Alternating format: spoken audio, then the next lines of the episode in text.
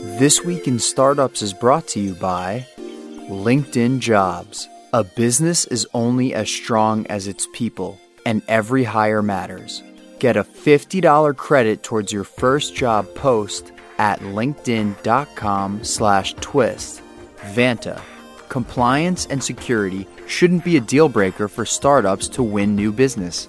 Vanta makes it easy for companies to get a SOC 2 report fast. Twist listeners can get $1,000 off for a limited time at vanta.com slash twist. And Modloft, the only modern furniture brand that offers elite design, fair prices, and delivery in days, not months. See why founders, venture capitalists, and celebrities choose Modloft. Get 15% off and free shipping at modloft.com slash twist. Hey, everybody. Hey, everybody. Welcome to This Week in Startups. And I'm really excited about today's episode because it brings together a lot of the topics we've been talking about on this very podcast for the last decade. As we all know, private companies have been staying private for a long time. And my friend Bill Gurley was saying, hey, maybe companies are staying private too long. Airbnb may have missed their window going public. And then you had Uber, which took 10 years. Uh, ultimately, maybe worth it, or maybe there's some criticism that the retail investors didn't have a big enough lift. Then you have my other bestie, Chamath, doing SPACs for Virgin Galactic, and SPACs becoming very popular, special uh, purpose vehicles uh, acquisition uh, companies, and reverse mergers. Then retail investors getting involved in the stock market again. We never thought we'd see that. I invested in a little company that wanted to make uh, stocks um, freely tradable with no commissions called Robinhood. And now that company's got over 10 million users, and retail investors have gotten involved in the market. Now, layer on top of that the battle for getting off of carbon, perhaps the most important battle of our lifetime. Uh, the biggest existential crisis, if you ask anybody, is global warming. Or maybe China and communism taking over the planet. Mm, it's kind of a toss up for me. These are things that we certainly should worry about. And the phenomenal success of Tesla. Uh, the founder of Nikola Motors is with us today. They are a company that went pri- that was private for about five years, I believe, and they went public through a SPAC and they have a massive number of retail investors who are speculating on the company, as uh, one does when they buy a company pre launch. This is a company that has not launched their products yet. So, of course, they've gotten that criticism. Should a company go public if the product is not out yet? The last time we saw that was the dot com boom, right? And I've got some scar tissue from that. So, welcome to the progr- uh, program, Trevor Milton. The um, now you're the the founder and chair, executive chair, correct, of yep. Nikola, and you had your friend um, and colleague take over the president CEO slot, correct? Yep. Yep. Great. Well, thanks for having me. So you heard my little preamble. You've had a heck of a ride, and so there's many different places to start with the story of Nikola. But you know, I'd like to start with um, what is the product that you are trying to create in the world, or products, and why is that important to you? Yeah, I mean, it has been a, a pretty a pretty crazy, incredible ride getting here. We we were we were private for um, you know for a few years, and a lot of people ask, you know, why'd you go public? Well, mainly it was because of WeWork. Once WeWork came around, they kind of there's a big glass house, the cracks started coming, the whole thing fell down overnight, and you know they wanted to they wanted to see our entire business model. When investors prior to WeWork, investors would come in and invest a lot of money, and it was you just should sell them on the vision that they'd hire McKinsey to analyze your business and they'd get the sign off and they'd make the investment. Once WeWork came along, ultimately the next question was, what makes you not the next WeWork? So the, the discussion totally changed and it became a problem. So we wanted to uh, we wanted to show everyone when you when you go public, you you show them everything. You they get to see your books, the money, every contract, every related party transaction. They get to see everything. And ultimately, what that did is it brought a lot of confidence to the investors around Nikola. So what is Nikola? We are a zero emission OE original equipment manufacturer building very big zero emission semi trucks. But I would tell everyone we're not really just a truck builder. We're actually a technology infrastructure play. And the why is that? It's because we don't make money necessarily on the trucks. We make money on the on the infrastructure, the hydrogen. So if you think about a diesel truck, when you buy a diesel right now, say a brand new Peterbilt, you know, big semi truck, You're going to pay 150,000 for the di- for the diesel truck, and then you'll pay about a million dollars ish uh, for the for the fuel for that truck. So the big problem with that is, is the oil companies make all the money. So we came in, we said, look, we want to take all that money from the oil companies, bring it into Nikola. And when you buy our truck, we cover the cost of your truck, your service, your warranty, your maintenance, and your hydrogen, hydrogen fuel costs. And so now someone just pays us per mile to drive it. That's it. They never have to worry about any other variable. And we've been incredibly successful over $10 billion in pre-order reservations, an $800 million order with Anheuser-Busch, 13 routes coming for their distribution centers using our trucks and our, our business model. And, uh, you know, we've had a wild ride. I mean, we own public and, uh, it, it, you know, it's, uh, it's been a wild ride. It's very difficult being public. I'll be honest, very difficult, but we got a lot of great things ahead of us. And, uh, that's always fun to see. Yeah. And so th- this is what makes it a challenging, I think, interview is because there's so much to talk about here. Just pausing for one second on something you said in terms of your inspiration. WeWork, um, was instructive to you because they had closed opaque books for such a long time that their problems festered until the point that they became existential and killed the company essentially. And your position is, hey, if that company had been public earlier, all of that sunlight would have come in and disinfected everything and they would not have been involved in such crazy shenanigans. Correct? Am I summing that up? Uh, you could not have summed that up better. Honestly, that he had they had so much control over there that it was unhealthy. And so people, people even ask me, they say, Hey, why are you not the CEO anymore? Why are you the executive chairman? And why are you, you know, you're the founder? And it's for that exact reason. So that I didn't want that much control. It's uh it's unhealthy for an organization to have a dictator.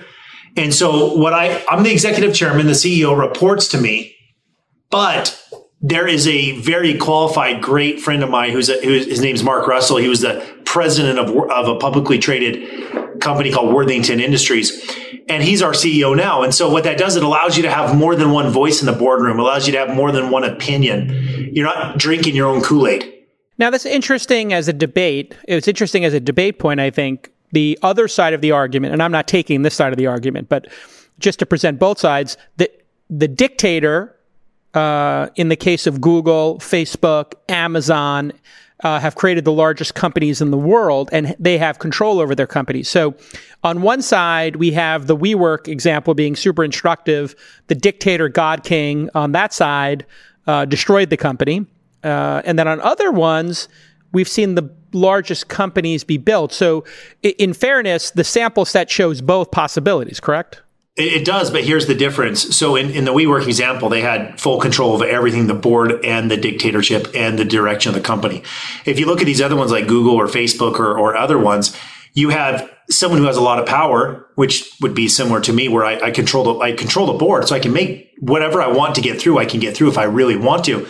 But the difference is, is you have an objective board that helps balance. And so there was never that at WeWork, and the, the public didn't know this. So when, the, like you said, when what happened is you had all these years of crazy things going on. And then when they start to go public, everything comes out at one shot. And it's like, oh my gosh, this is a, uh, this is a problem. But if they would have been publicly traded, they would have been more methodical about it. A, a prime example is inter party related transactions. I, everything I do, I have to make sure it, the board understands what it is, why it is. Is it connected? Make sure it doesn't have a conflict of interest. And so I, when you run your own private company, you don't give a crap about that you just whatever you, you want to do because do. it becomes fatal. I mean, I think probably the the self dealing was the thing that did in I think WeWork in a lot of investors' mind when he tried to say I own the copyright and I'm going to sell the copyright because surprise, you never actually bought the copyright from me and I want six million for that and I'm going to buy buildings and lease them back. All that shenanigans was definitely um, overplaying his hand. So to summarize your point, maybe it's good to have some level of control, um, you know, maybe dicta- dictatorship control, but with some sunlight is yeah, maybe the ultimate balance. model. Yeah. Yeah, that's how it was with like Facebook. I mean, look, Mark Mark controls Facebook, but he has a really good, bright, brilliant team around him that balances him. And there was never that over there. And that's what I've done here, Nicholas. We built this team, this really good balance around me of people that are objective. They'll tell me no. They'll tell me yes. They'll tell me whatever I need to hear. That whatever's honest, they'll tell me. And they're a great balance to me. And we've created this company now that is, you know, it's it's over ten billion dollars today. It, by the year's end, in my opinion, I can't tell anyone where it's going to go, but I believe it'll be three to four to five times that. We, you know, and that's a great thing about being public is as soon as you start executing your vision, it just starts it just starts going crazy. And that's where we're at. So we let the retail investors come in. You hit on this point earlier. Most people wait till it's too late for retail investors to ever get involved. We allowed retail investors to come in and they get to ride the ride with us. Now it's very volatile but they get to ride the ride with us. And that's the advantage. It's not just big, big, humongous funds that are buying all your stock and they get all the upside. The regular person gets to be part of the Nikola story now. And that's a, that's a brand new model that no one's ever really done before until now. Yeah, I mean, the retail investors getting involved early, they're all looking for something that has uh, perhaps the ability to grow like a private company investment in the venture capital world where I live everybody would love to get in on those private companies, but those founders say, hey, being public is too difficult. I would like to stay private. I'll just take a big check from a venture capitalist and I'll just grind on it. You're saying, hey, I want to be, um, I want to put myself up to the scrutiny of being public. What has been the hardest part about being public and having a bunch of retail investors, you know, essentially either being long-term investors or day traders, essentially gamblers on your stock? What's been the most difficult part for you? I'm trying, you know, the, the hard part is my generation and the generation that came after me is very sin, very uh, focused on immediate gratification. Hmm. They don't know what 30 days means. They don't even know what 60 days means. They, they know what three days means. And they live their life based upon a very short window span of instant gratification. So what I'm struggling to figure out how to do, and I'm working on it every day, is help these investors essentially realize that do not invest in Nikola unless you're willing to hold it for say six months. Don't even do it because you, you got to allow a company time to execute their vision or they're going to make bad decisions. And it's not about the immediate, you got to, like Warren Buffett talks about, look, don't even, you don't invest in a company unless you put it in and don't look at it for years. Hmm. And the problem is, is that you want the blend, you want the, you want the Robinhoods, but you also have to educate them to become more like Warren Buffett right. or others. Now he's not that you know, he's had some bad runs lately, but still, no matter what, he's brilliant.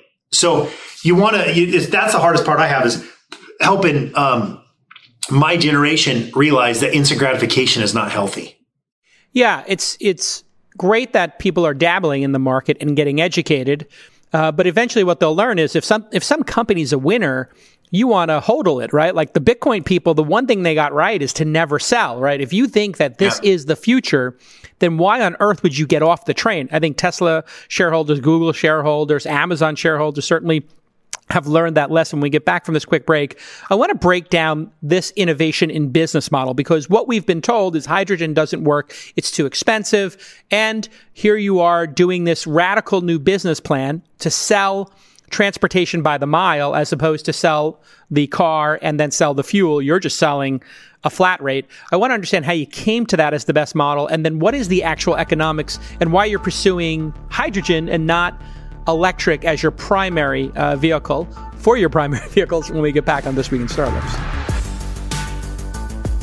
Listen, we all know that LinkedIn jobs is amazing, but I wanted to start today with a testimonial from one of you, the audience, who recently emailed us and told us, as of This Week in Startups listener, about their amazing experience using LinkedIn jobs. Well, Aaron Mason is the founder and CEO of Emma AI, a startup that uses AI to optimize travel time on your work schedule. And Aaron recently hired a machine learning engineer who is starting on Monday.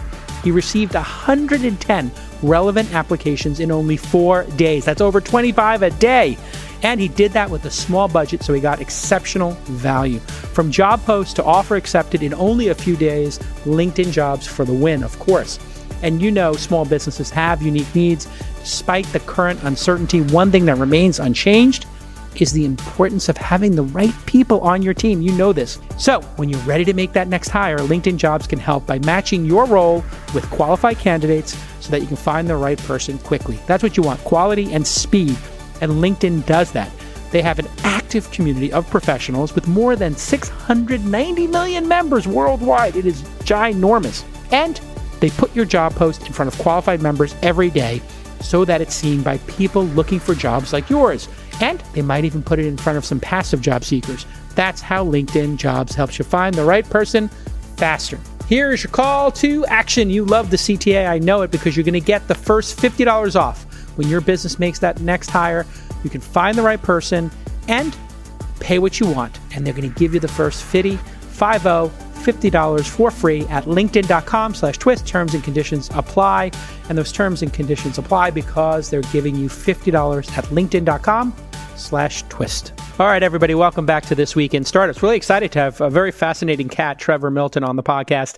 He is the uh, founder and executive chairman of Nikola Motors, which you've been reading about incessantly because stonks only go up. Obviously, we're in the bit of, a bit of a tech stock mania in the summer of 2020 caused, some people believe by, my beloved Robinhood, uh, which I've been lucky to be an angel investor in, uh, one of the top three positions uh, I've been able to get in on, along with Uber and Calm.com, and uh, a bunch of retail investors who can't bet on uh, sports, it seems, uh, are getting into speculating on stocks. The downside, of course, you can lose money, but you're going to lose that money if you're betting in Vegas or on um, football teams, obviously.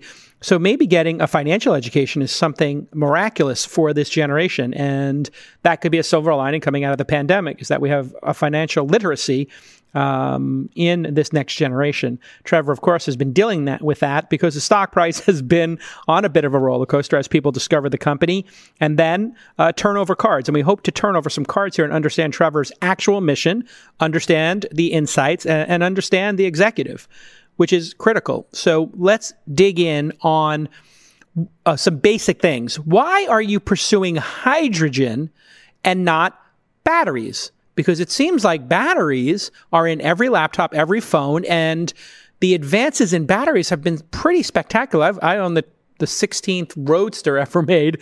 Uh, I've been a fan of Tesla since the beginning. I've owned every one of their cars. Uh, and the the battery life on those has been spectacular and the prices have gotten cheaper and cheaper. Why would you jump off the battery train and go on hydrogen? I don't understand.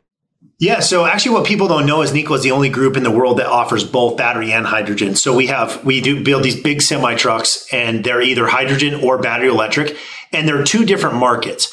So a lot of people think that battery competes with hydrogen. It doesn't. They're completely different markets. I'll explain this. Battery works really good up to about 300 miles because you have you don't need as much weight on batteries to to you know for the range. So you can get that vehicle to do what you need it to do and it'll go up to about 300 miles. Over 300 miles, hydrogen makes much more sense because of weight. The weight is everything in trucking. So every pound of batteries you have on your vehicle, you're losing about 50 cents per load per pound. Up to. So in, if you have a truck that weighs 10,000 pounds more, like a battery does compared to hydrogen, then you're going to lose up to $5,000 on every load you do every day if you're at full gross weight. Wait, why so is that? I don't understand that. Is that because the weight of the batteries degrades the energy usage or because I'm getting charged to uh, by weight or there's a cap on how yeah. much weight a truck can have? Explain that to me. I don't understand trucking. Exactly. So trucks have a cap on weight, 80,000 pounds. So if your truck weighs, let's say 20,000 pounds, that means you have, you have 60,000 pounds in, in, in Cargo. essentially freight you freight you can move with the trailer, right? Got it. So, but if your truck weighs thirty thousand pounds, then you only got you know you got fifty thousand, so you lost ten thousand pounds of cargo you can move. Well, that ten thousand pounds of cargo a lot of times gets charged if you're talking about like pork or whatever else or heavier or drinks, you can get charged fifty cents a pound. So it's a huge problem. Because you're losing fifty cents a pound, essentially. Yeah, you're you losing. 10, yeah, you're losing. You're it. losing money and revenue on every load. So it, hydrogen does not make sense in every situation. It's only a very narrow window and that narrow window happens to be a trillion dollar industry. That's, that is weight sensitive loads, long range, what we call over the road freight. So that's moving stuff from state to state. Weight sensitive would be the trucks are being filled to the brim as opposed to like maybe a FedEx truck may not be filled to the brim. It's filled with it, whatever's got to be there tomorrow. So it might only be built, filled 50%. Or if you're transporting cars, maybe they only take up 50% of the volume. But something that could fill a complete volume would be beer or food or milk or something, correct? Exactly. Or there's two things that they call in, tr- in trucking weight out and freight out. Okay. So freight out means you could have like toilet paper in there and you have no more room and it doesn't matter because you're you're you're 30 pounds lighter than than capacity anyways, or 30,000 pounds and no one cares. Battery makes a lot of sense for that. Got it. But when you start putting heavy loads like drinks like Anheuser-Busch or beer or food or or milk or anything else, weight becomes a major problem and that's where hydrogen makes a lot of sense. Now, here's the key to hydrogen.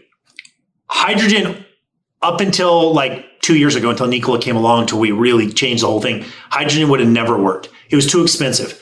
we started at sixteen dollars a kilogram, which is like five times more than you would with with or three whatever three to five times. a, a kilogram drive a truck?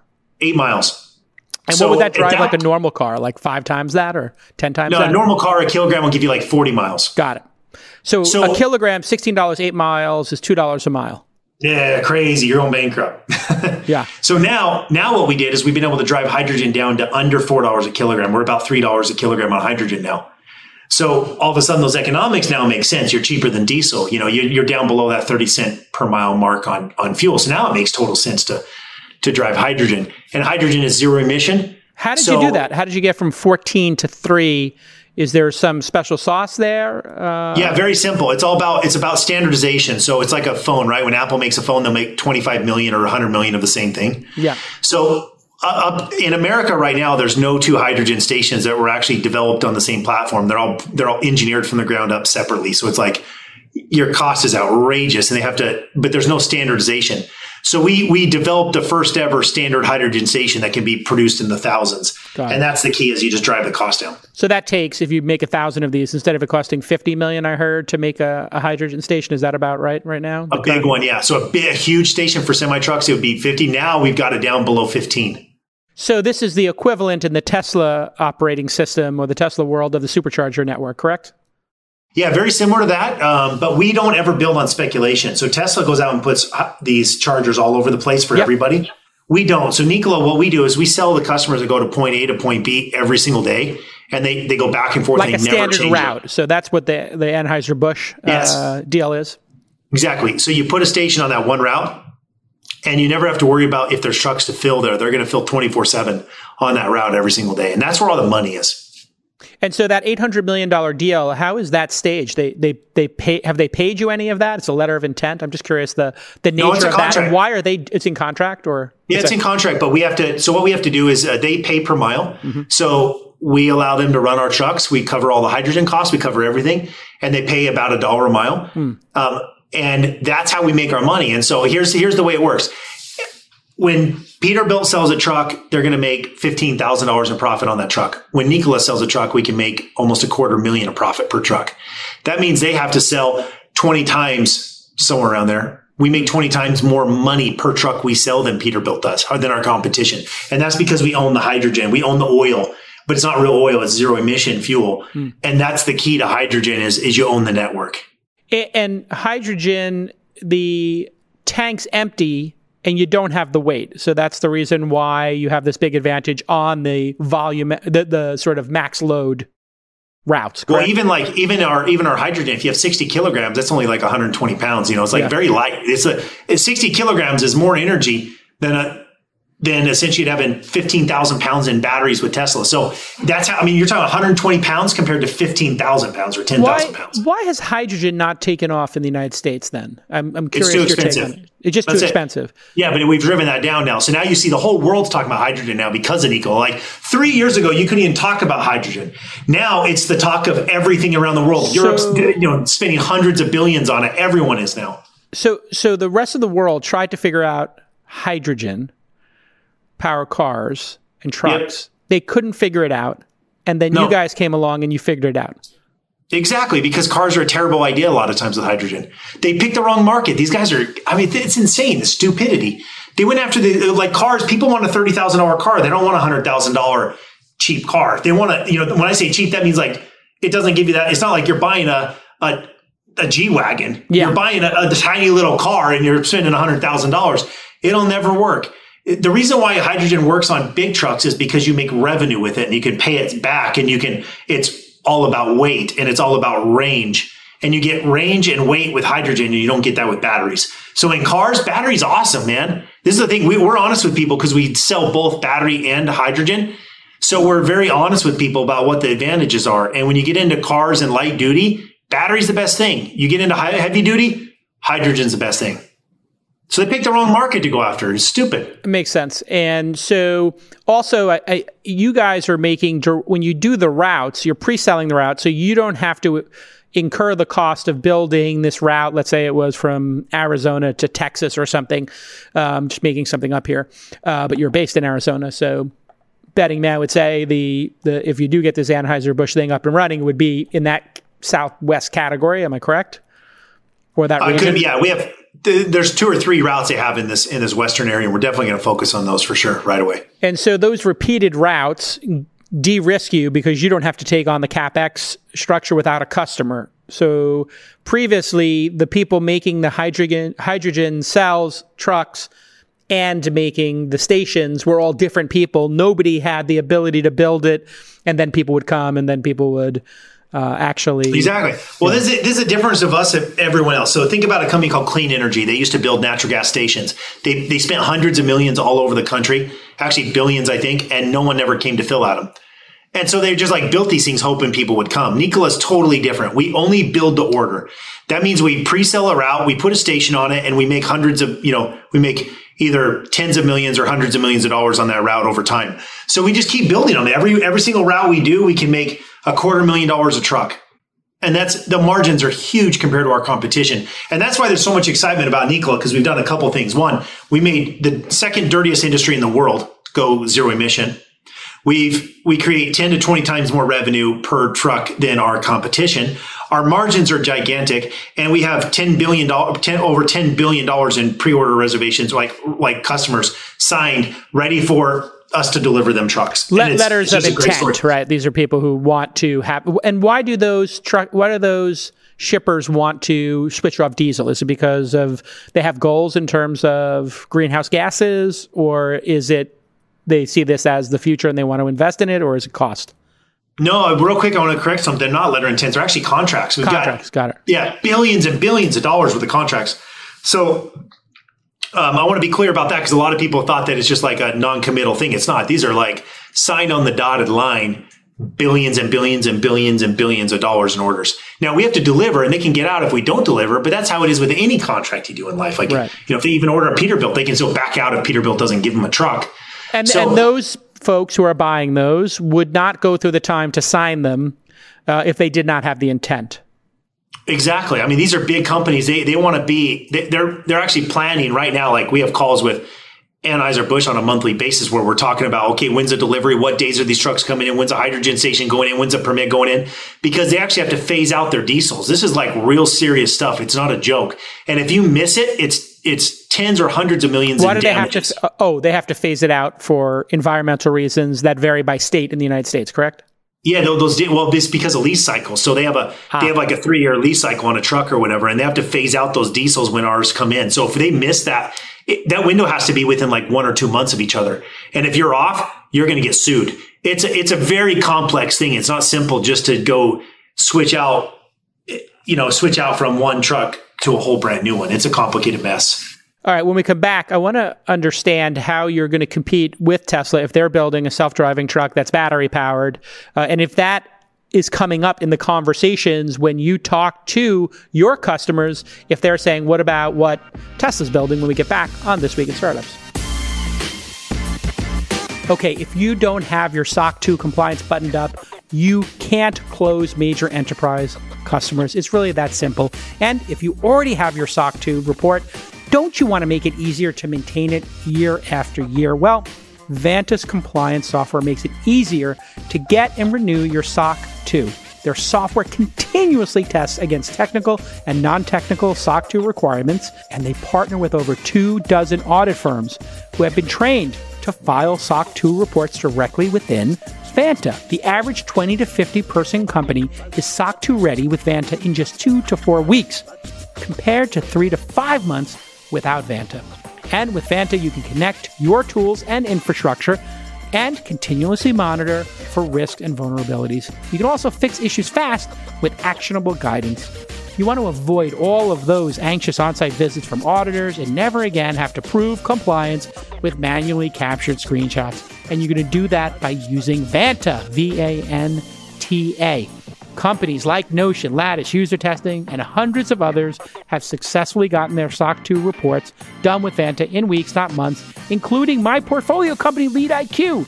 And they told us that they couldn't imagine having to go through SOC 2 without Vanta. Here's your call to action unlock those sales and give your employees all of their time back in their calendar. To work on more important business critical assignments. You know you want to do that. So they're giving you, and I know a number of you have already signed up. So thank you for using the code because I want to make sure that you get a $1,000. That's 10 100s. That's 20 fitties. $1,000 discount on their subscription at vanta.com slash twist. That's Vanta, V-A-N-T-A dot com slash twist for, I kid you not, $1,000 off. Thanks to Vanta for supporting independent media like This Week in Startups. Let's get back to this amazing program. Okay, Trevor Milton's on the podcast being super honest and upfront about his company, Nikola Motors, uh, which is building a semi competitor to diesel trucks, and of course, uh, the semi that Tesla is building to make clean air, which is great for the world, uh, and to get rid of emissions. They are betting both hydrogen and batteries. But you, uh, your company's relatively small given the, I think, 10 billion plus valuation. And I know the valuation was maybe three times that at the peak. Uh, so you're worth 30 billion just uh, before even having the products on the road, which is, I think, where the criticism comes from. But when hearing the vision, starts to sound a little more reasonable. Um, perhaps not at 30 billion, but you know, at 10 billion, maybe it sounds more reasonable as a bet. Um, when will you know if you've made the right decision to go hydrogen versus battery on the long haul? And is there a chance that you might switch it? Uh, no, because we actually build both right now. So we build, we actually have the first ever battery electric truck coming to market, beating Tesla. So we have a 720 kilowatt hour battery truck coming to market at the uh, middle to end of next year in full production with the validated chassis. Um, they may beat us with like one or two trucks, but we have full production coming out at that point where you can spit out thousands of these things. And the reason and, you're able to beat them is because you don't you've taken the OEM partnership route. You're not actually building the trucks yourself. You're doing it with a partner who's built trucks already. Exactly. I've actually been asked in the past, you know, that I've said, I've had people ask me, you know, wait, if you could have given Elon, you know, two bits of advice, because I think the dude's pretty smart in a lot of areas. You think? he's really smart in a lot of so areas. So you give that not, to Elon, you give, you can see that he's smart. yeah, I mean, he's, you know, he's, yeah, he's in some areas he's ballsy. You know, he's got a lot of guts and uh, and he's willing to put his money where his mouth is. And That's so, true. I, I get him. I, I get it. Here's the thing there's there's two things I think that he should have done. He should have worked with dealerships first of all to to service his vehicles, maybe not sell them, but service them. Mm-hmm. And then the second one is is that um, you know if you think about uh, if you think about um, OEMs, yeah, I was going to get back to the service though. But if you think about the, the manufacturer, I was going to cover something in, in, the service, but don't worry yeah. about it. The, the OEMs building these vehicles is a nightmare. He had a great relationship with Daimler, and Daimler could have come in and helped him solve all of his manufacturing problems with, right. with vehicles. And it would have been a walk in the park, and he would have been building twice as many cars as he is today. And now it would have required him to give up some of the company, but who cares? So what we did is we said, you know what? We don't want to do our you know, we think it's not smart to do our own service and we don't think it's smart to actually un- own the like or to build the trucks ourselves. We want a partner to help us. So we went and we partnered with Iveco. They're the fifth largest truck OEM in the world. They have 50 years, five decades of, of heavy duty trucking experience in cold weather, Arctic weather, heavy duty roads and all over Europe. They are, they, they're just huge. And so they came in and they said, look, Trevor, we have one of the best trucks in the world, but we're, we have no technology.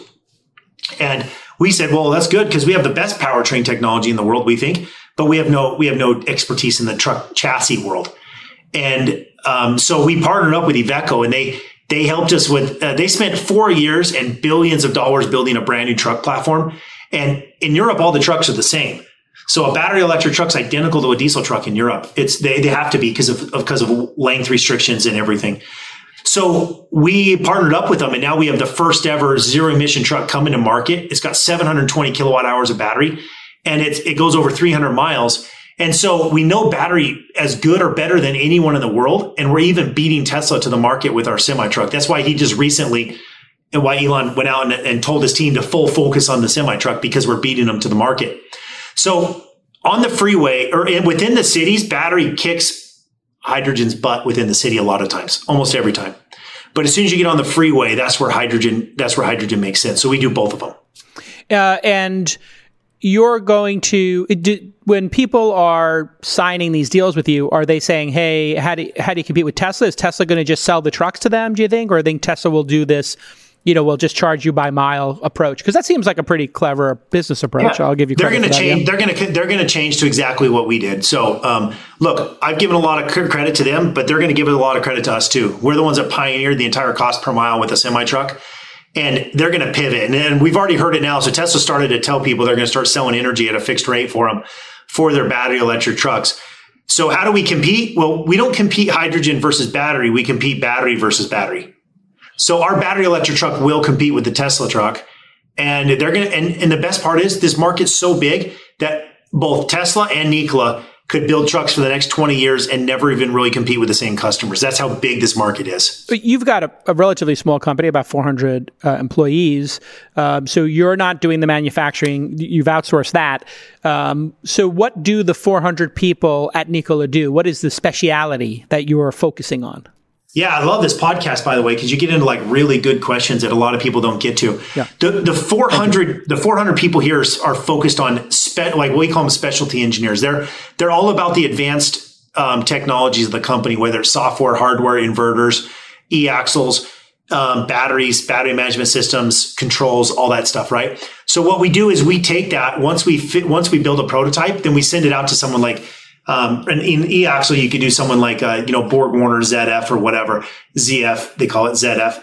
And they're the experts. They have, you know, 30, 40,000 employees on board. Why would you want to do what they do? So Tesla does everything themselves. I don't. I'm not saying they're right and I'm wrong, or I'm not saying I'm right and they're yeah, wrong. I mean, the, the, going right? full stack for Tesla gives them the ability to build these dreadnought factories around the world. And if they can continue to sell cars at this pace, it could become like uh, like a literal factory where they're dependent on no one. I think with the OEM, you have so many people who can screw up and then delay the production of what you're doing. You lose control, which is what Tesla had actually in the Roadster days. I think that almost killed the company before Elon was running it. The, the Tesla Roadster was built with OEMs and there is some challenge to that too, right? You are dependent on each piece of the puzzle coming together with those OEMs. And if any one of them screws up, you've got to then you have a delay, right? You're, you you lose control. It is true, but there's yeah. been hundreds of millions of cars built on that platform, and they've all all these OEMs have figured out how to manage their supply chains. It's not that hard to do. Yeah. You have to now. A lot of it comes down to financing, how much you know, just in time versus you know, stored inventory. Most of these guys are too greedy to ever have stored inventory. So they're if they have a three day delay, it affects their entire supply chain. I'm not like that. I'd rather have a big inventory of our parts and just and for stability, but it, hundreds of millions of cars have been built by third party suppliers with with these different parts. Remember, the tech is ours. So the battery, like all the important stuff like software, batteries or or e-axle designs, it just means we use someone else to to build them in the thousands for us, but we own all the tech. Yeah. And that's that to us is allows us to not have to have 50,000 employees. Right. And then let's talk about self-driving. That's uh, obviously coming and it's going to be coming in the the midterm, I think, trucks and truck routes are the most repetitive and the easiest to get right, and um, that's clearly uh, why so many people are focused on it. You're taking this OEM approach. To, you're going to have to have self driving in the trucks at some point. So, is it going to be a similar thing where you pick Cruise or you pick Waymo and you just say, hey, can we license your technology, which is what Waymo wants to do anyway? Absolutely. I mean, look, here's the thing. Like Nikola took a different model than Tesla. Tesla does everything in house and, and they're good for it, but they're also bad for it. Um, you've got thousands of people, like for instance, Daimler and Bosch have got thousands of people on autonomy right now. You have Cruise that have, you know, they have hundreds of people. You have TuSimple, you have Waymo, you've got, they've got thousands of people spread throughout this. You know, to hire these people is almost impossible, let alone teams of thousands of them. And the cost is outrageous and, and it's becoming a commodity. So I, I kind of what I tell everyone is don't insource anything that's a commodity. So if it's a commodity, don't do it. Just just bring it in from a supplier. Uh, it's like glass on a window. Why why do your own glass? That's insane. Just buy someone's glass. I mean, window. I guess the the the re- the argument Tesla had was because they built the entire thing, they're dependent on nobody. They put raw materials into one side and they capture all that profit um, and then they could scale faster. That would be the argument. But in your case with trucks, it's not like you're trying to produce five or 10 million of these a year. There you go. There you, you expect yep. to produce yep. five or 10,000 a year. Or you nailed like it. It's all about quantity. And that's a problem with trucking is you don't have the quantity you have in automotive. And that's why I tell people what we do is not, doesn't mean that Tesla's wrong. It just means that it's a different industry. So uh, it's, it's just a totally different world. And, and now did you pick the name Nikola five years ago because Tesla existed and you thought that would be like interesting? How'd you come to the brand name? Because I think people are like, well, that's kind of close to Tesla. Uh, Yeah. How, how did you come to the name, the naming of the company when there was another company with the last name of the inventor? Yeah, I didn't name it after because of them. That would be a very prick move to do. That's That's why I'm kind cool. you said it, not me. I'm kind of Yeah, asking for it's that okay. reason because it felt a little bit trolly to.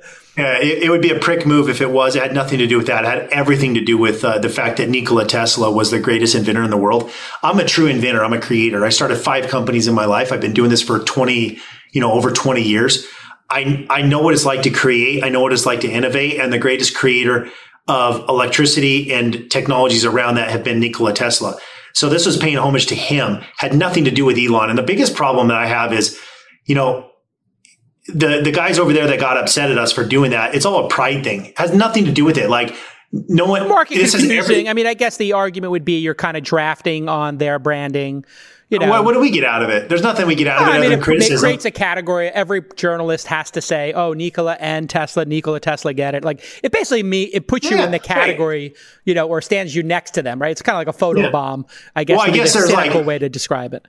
I guess there's probably some good that can come from it, but there's also been a lot of bad. And so I've I've al- I've always told people, look, when I have a belief in something, which is I think that Nikola Tesla was one of the greatest inventors in the world, I'm going to name my company after him. I own the trademarks on it.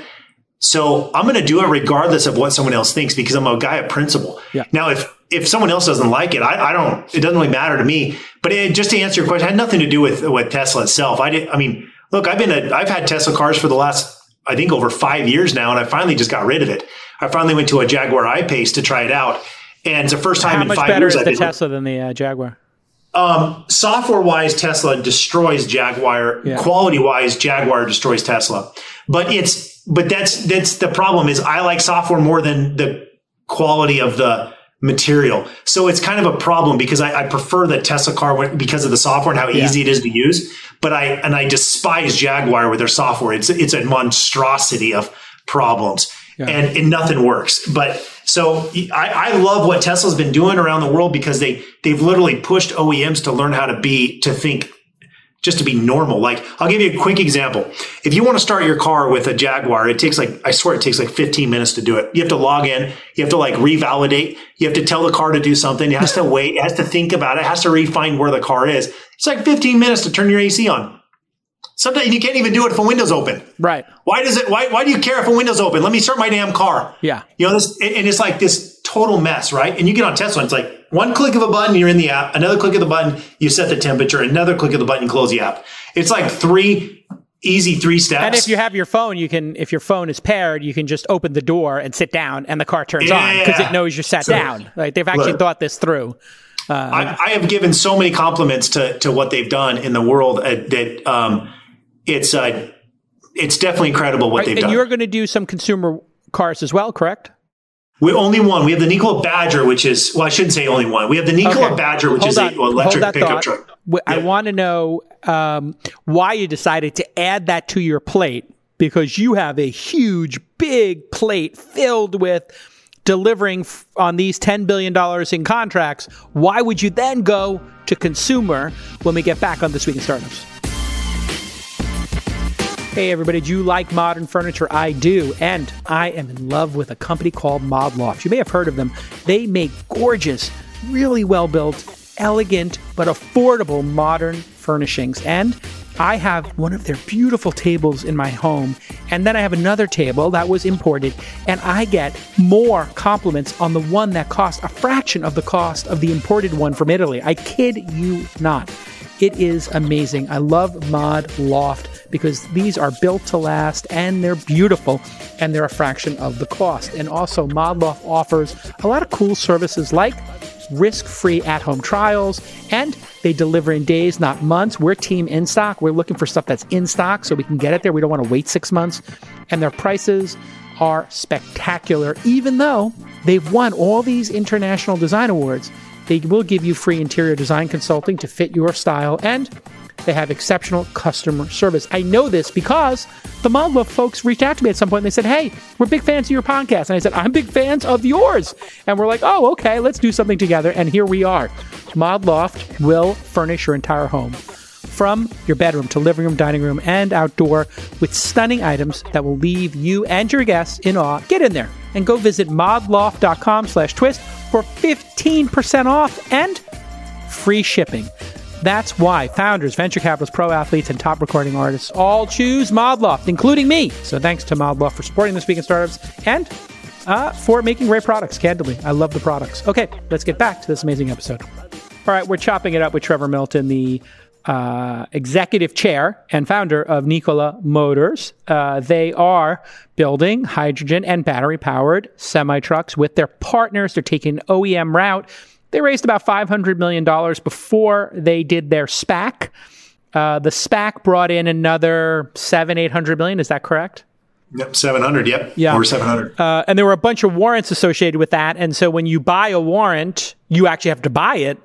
So I believe that the company gets that cash correct. Yeah, we just well. got another 260 million this week from it.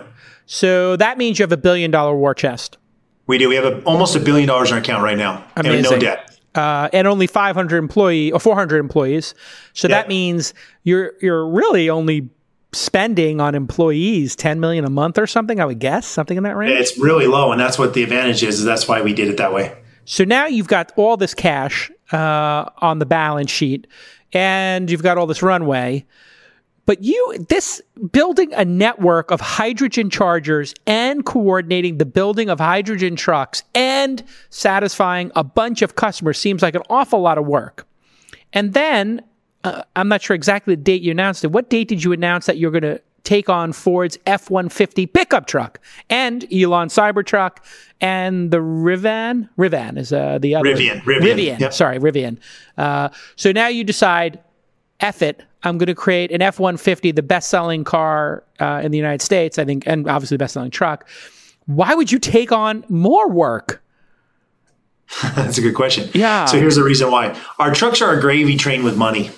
Um, that's where all the money comes from is our, is our, is our big semi trucks, right? The problem is, is 90% of Americans will never own a semi truck. And so your investment, your invest, your portfolio of investors can be very limited. And we wanted to go and build a company that's going to be worth 500 billion trillion dollars over say 10 or 10 or 15 years. And if you're limiting yourself to 10% of the market, you'll never do it. No matter how good your numbers are. The reason why people love Apple, they, everyone touches their product. Why do they love Google? Everyone touches their product.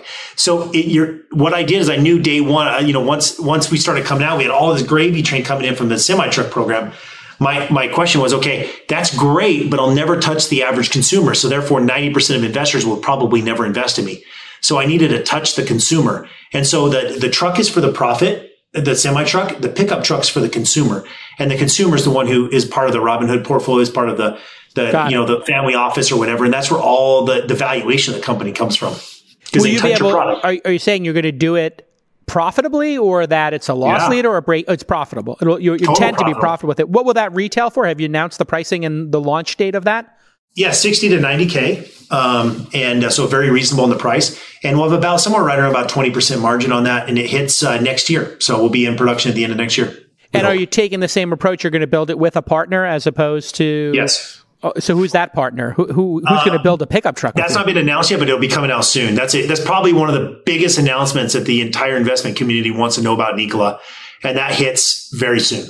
okay. That's a huge deal. And it'll be built at their factories through their supply chain. You're talking about billions of dollars in saving with the ability to build hundreds of thousands of these without any type of uh, growing pains. And it's going to be hydrogen, or is it going to be battery? both. You can order either way. You can choose battery or hydrogen. And But so with hydrogen, how would you fill the tank if you have yet to build the network?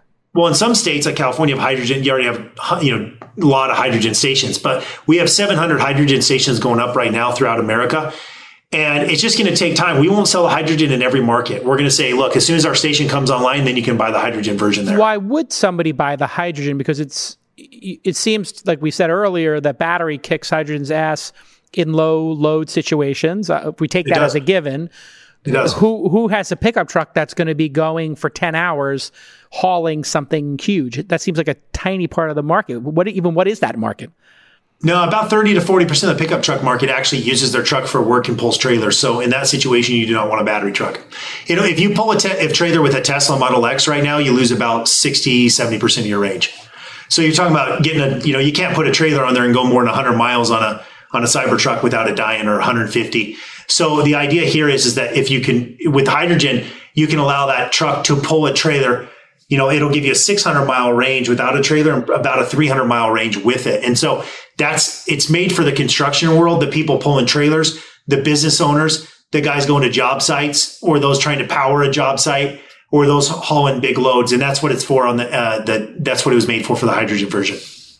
And so you will, on the hydrogen side, is there a hydrogen pickup truck out there today? No, we're the first one. Yeah. So you're not going to be competing with anybody on the hydrogen side for the pickup truck, but you will be competing with uh, Rivian and the Cybertruck eventually. Yeah. Um, on that side, but you're not going to be building it yourself. You're going to be putting your innards, your drivetrain, your batteries, et cetera. But I assume you're not making your battery packs either, right? That's your lightweight. No, we do. You do make no, your own we, battery packs. We do make our own battery packs. That's a key. That's a key element because of the cost. The battery packs thirty percent of your vehicle's cost, or forty. So it's one of the most important things to actually bring in house. And so we do make our own battery packs. The whole truck is our design, is our is our build, but another manufacturer is going to actually be spitting it out on their assembly line. So you're going to be in the battery business. You're going to build battery packs.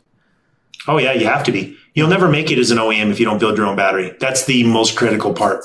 What What do you think Tesla's going to announce with this um, new battery technology? They had bought that battery company. Is it going to be that the life cycles of batteries will get much better? You know, cost he's will uh, go down. What do you think it's going to be?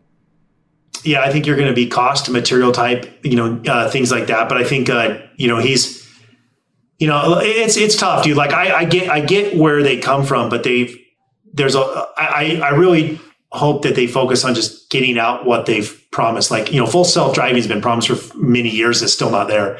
It's and, and there's just a lot of things where they need to focus on delivering, and they've they've started to deliver quantity of cars but they need to start delivering on their on their on their their promises of what they've done. And that's been really my only critique. And another battery thing is like, okay, look, you got Samsung, LG, and Panasonic spending tens of billions of dollars in research and development. Why would you want to try to engineer your own cell?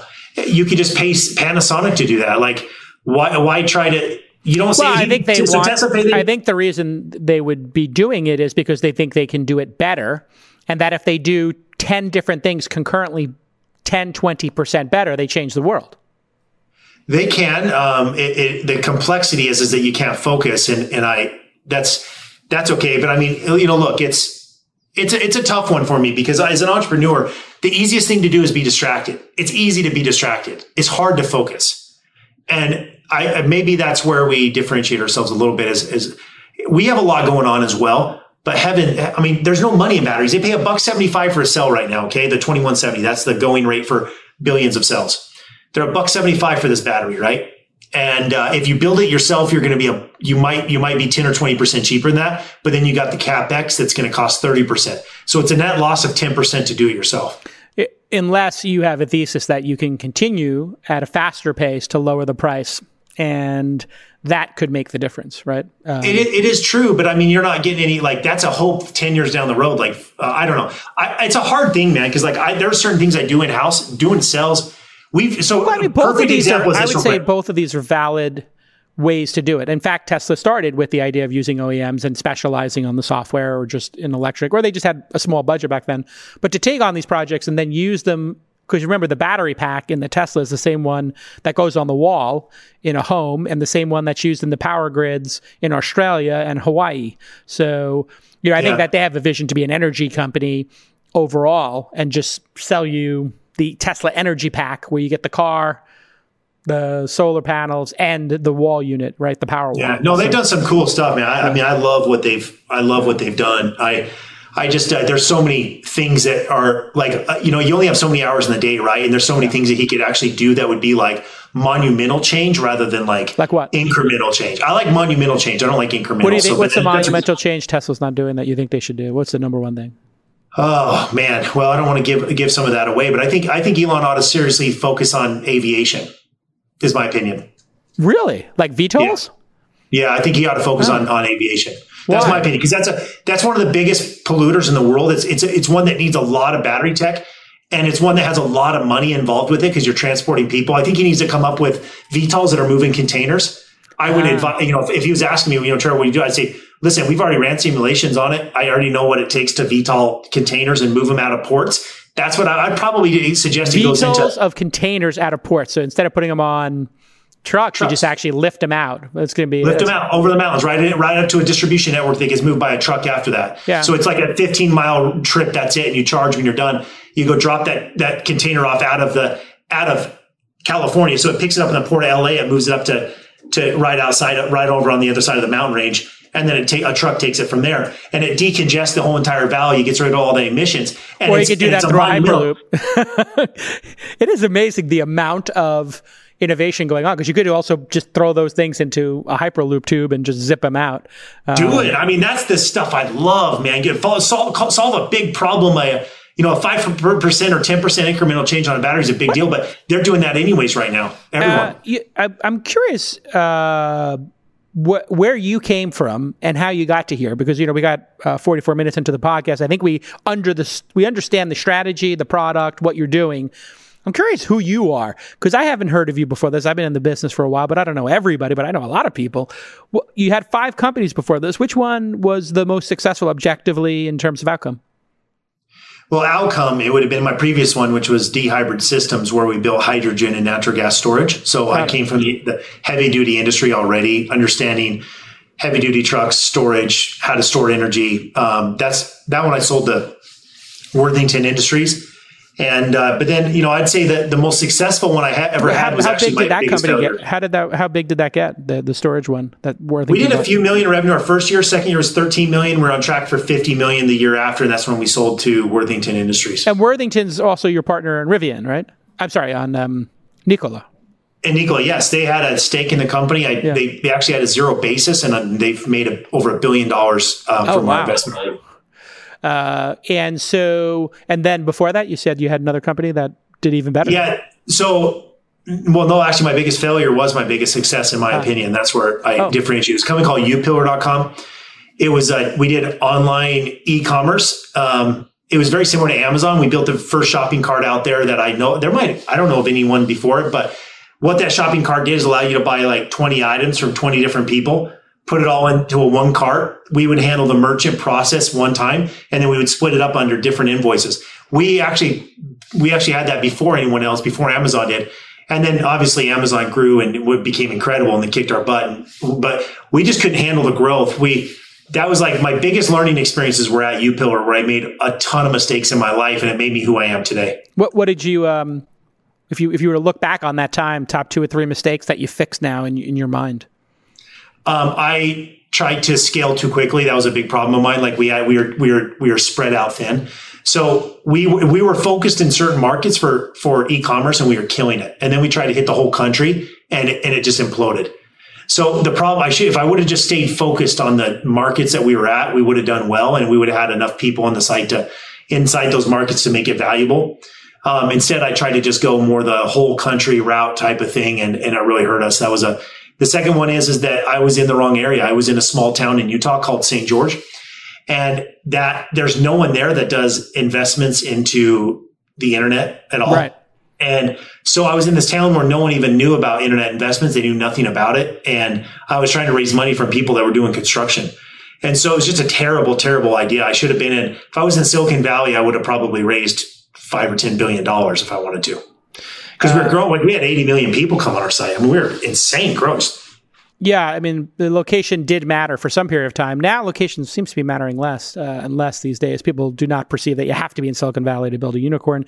Tell me about how the SPAC came along and how you made the decision to do that, because that seems to be at the sort of key of this story is this bold move to take a company public without the product being in market yet. Certainly the contract, certainly, uh, you know, the team, but to go public, that's the thing you've received the criticism for, but that's the thing that's also put a billion dollars in your bank account and given you the high ground to actually execute on a ambitious plan.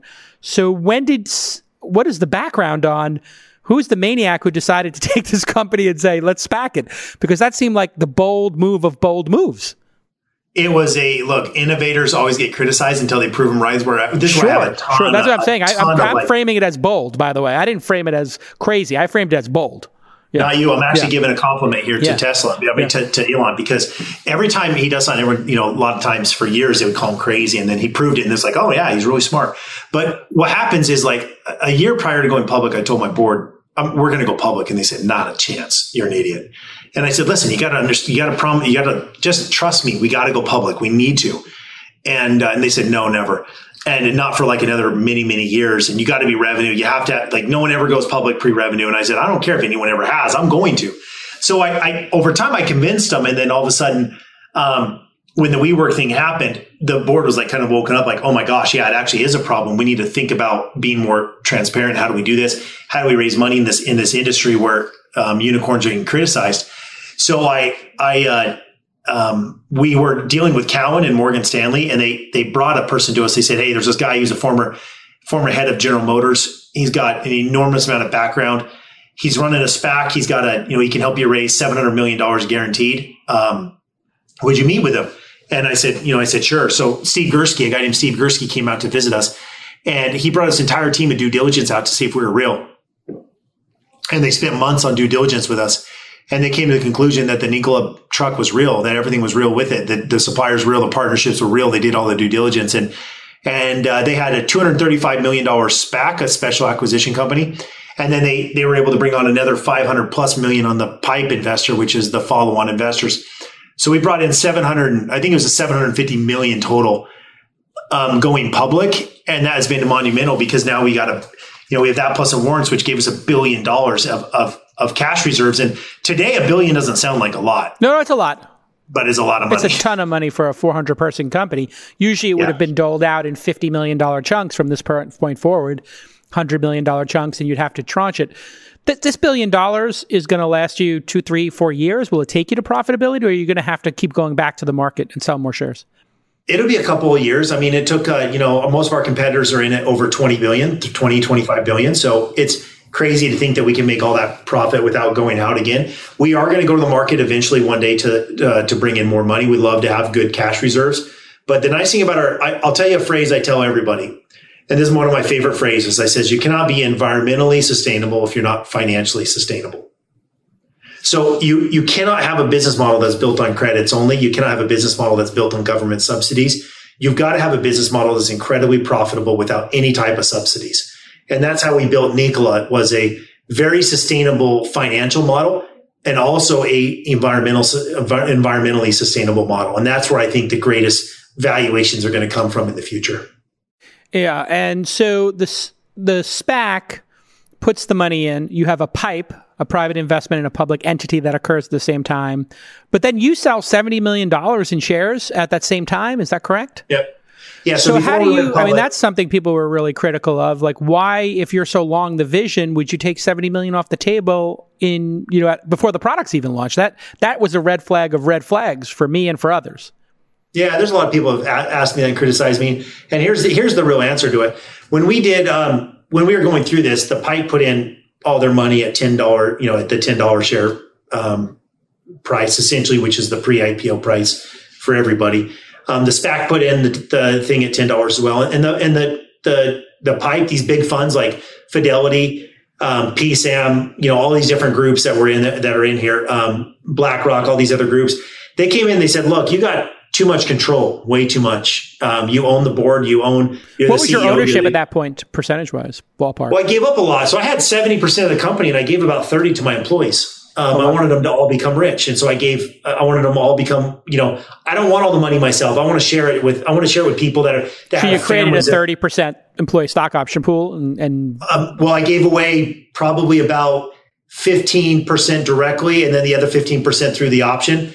So it was almost, it was over 30% of my stock was diluted. It was dil- taken off 30% of the top to, to those guys.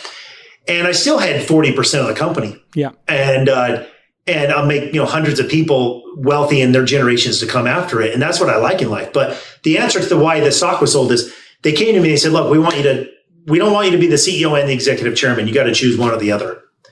And I and I asked them why. I said, "What's your reason?" And they said, "Well, it's not healthy to have one voice everywhere to control everything." And I said, "I can see that. That's actually some wisdom in that." Um, and I've always done everything where everything I've ever done with the board has always been a unanimous consent, which means I've I've successfully convinced my board to do something. Every one of them. I don't ever overrule my board. If, if someone doesn't like something, I want to know why. I'm a very objective guy. People may not think this, but I I won't do something if even one of my guys objects to it. I want to find out why. And, I, and if I can't convince him, then I won't be able to convince the market. So when they came to me and they said that, I was like, okay, I understand. And they said, we want you to have a, we want you to be locked up longer. We want you to be here for a long period of time. We want you to take $1 salary and, and also the whole executive team. This is what's not, this is what, this is what no one ever reported on. All they did is report on the bad, right? Because it gets headlines. So the entire executive team came in and said, okay, we're going to take $1 salary and that's, and we get stock bonuses. That's it. And, um, and they said, Trevor, we want you to reduce down some of the, some of that control. And, and they said, we'll buy some of those shares from you so you can live on this. So you're not focused on money during the time that you are running this company. We want you to have some money out now. It's smart. And we want you to focus on Nikola, not focus on how you're going to pay your bills or pay for your house or whatever else. So they came in and they they offered to buy as part of that deal. They offered to buy seventy million dollars of my shares at the exact same rate they paid for everything else. Yeah, no, there wasn't anything uh, nefarious of it. Just the the except the signal of oh he's selling his shares, but. Um, it, it wound up being seven percent of the total proceeds, uh, or ballpark of that yeah. of this whole thing. So it's not like it's outrageous. It is life changing money. Certainly, it's it's not it's not chump change. Yeah. But you're still have thirty percent of the company or something to that effect. Yeah, I'm actually buying more right now. So that we we I made a you know I, I put this out there so everyone would know so I wouldn't get sued um, I put it out there that the board has released me to be able to borrow on up to 16% of my shares, which is a couple hundred million dollars worth of, uh, worth You of, own 30% of the company now? I, about, yeah, uh, somewhere uh, slightly below the 30% mark. And my goal is to get up to, my goal is to try to, uh, over time, is to buy up to about 35%. Got it. So you sold some, but now you've got conviction yeah. again and you're buying again. Well, I've always had conviction, but yeah. the difference is now is that I've got, uh, you know, when you're, when you've, it's smart. Every investor in the world will tell you you should take some off the table. Yes. Every investor. Yes. No, like anyone who tells you you should never have anything off the table is an idiot. Like yeah. it's just a flat out idiot. They should never be given yeah, advice. I mean, diversification is a cornerstone of any uh, yeah. wealth accumulation strategy for sure. Uh, but so now you have the ability to buy, tied on money. But you're taking so, loans against your equity holdings to buy more equity. That's considered a very high risk behavior, isn't it? Like that's taking no, margin. No, a very small amount. We're Got talking. So ultimately, it's sixteen percent, and I, so it would have to collapse by over eighty for me yeah. even be affected. And I got money to buy those out. If it collapsed that low, I just buy them out. I got, got cash. Right. So there is zero risk for me to do this. It just it's a big commitment, but it's no risk. It just means I would lose my my huge, you know, my my nice nest egg. Right. But I've already got my house paid for. I got my things paid for. Like I'm okay to take that risk. I believe in the company. It's all right. What what do you need to prove this year to convince the naysayers? What do you think in the next year or two um, you need to prove the business model out and also to you know sort of satisfy the, the naysayers out there? Yeah, I think there's probably two or three things that are really important. Number one is the OEM partnership with the Badger. So people can actually see who's going to be that OEM that comes in and works with us on the Badgers or where we're not out billions of dollars trying to build a car that everyone else was losing money on. Got it. So, so if that comes out one. and it's like a Toyota or it's like somebody who's built a lot of trucks, you're going to look, or Jeep or something, or I don't know who's the big truck builder. You're going to look, uh, that's going to help validate, correct? You're, we're going to look really good. Got it. if, that, if, that happens, which we believe it will from where we're at right now, um, if that happens, then I would, I would, I would admit, I cannot give anyone advice on where it's going to go, but I'd see our, I'd see our company value. To be clear, it's not, cl- it's not closed. The deal isn't closed. You're working on it. Um, we have three offers on the table right oh. now, and all we have to do is sign paperwork. So we're trying to validate which one is the best oh. one for us. Oh, that's good. So oh. yeah, we have, and some of them bring other things that are better than others. So we might not take the one that gives us the most money, but we'll take the one that gives us the best chance of being successful in the long run. So we've got three term sheets right now on my desk that are that are uh, um, that are essentially ready to be signed. Uh, so getting that Badger out, or getting the announcement about who's going to build the Badger for you. That's a you. big one. That's the that's big, big one. one. Okay. That, well, that's one of them. The other Got one it. is getting the, the, the first ever battery electric semi truck on the on the road being tested, like and be ahead of Tesla, ahead of everybody. This is like the production, you know, really real production version, not a prototype. And those come out in the next. Uh, there's actually five of them coming off the assembly line right now in our factory in Ulm, Germany. So we have a factory in Ulm and that's spinning the first five off right now. We're going to go out and test the heck out of them. And after that comes hundreds. And after that comes thousands. So if we deliver those five right now this year, it's game over. Nikola is going to be where, you know, it's on the trajectory of where our competitor is. Uh, that being Tesla, two hundred fifty billion dollars, twenty five x where you are currently today. Um, Yep. When those those trucks come out, they already have a, a buyer has already bought them, or they're just you'll just use them and, and use them to uh, sell more trucks. No, those five are the are the hardcore testing ones where you have them in the hands of like fleets and your sell your team and your and other fleets. So this is where people can actually get in and drive them with loads and it's safe. Got it. You know, there's one reason why you don't see us or uh, Tesla to, to actually allowing fleets to drive our trucks. They're not they're not safe to put in someone else's hands because there's a lot of like it's a it's a very like it's a it's a very advanced prototype, but it's not made to just hand over to someone. So these are what actually made to where you can let someone just jump in and drive them. Got it. Uh, what are the chances that? The, oh, is there anything else on that? Those are Yeah, the top the, two. the third one is, is the third one's uh, Nikola World. So at Nikola World is December third, fourth, and fifth when we unveil the Badger. We show off all of our other product lines. That's where people get to see the Badger become real for the first time. So a lot of people have said that our, our pickup truck is fake; it doesn't exist, and it, it's real. It takes two years to build a prototype, you know, like that, that advanced, that fully works. So our when you see our truck in December, it's even further along than anything that even like Rivian's ever built or Tesla's ever built on a truck level. It is, I mean, stamp panels, it's it's beautiful, it's done, done, it's gorgeous. And so we've and you were able to leapfrog Rivian and Tesla because you've got a partner who's already built all these pieces. You- You're not starting from the ground up. You're just putting your That's- intelligence into it. that's part of it, but it was actually our chassis that, that they're going to help us commercialize it. So we, what we did is we did like the first 50% of it. And then they came in, they said, Hey, you know what? We'll throw our 20,000 people at it that are truck experts and uh, you'll have the best made truck on the planet earth. And that's why.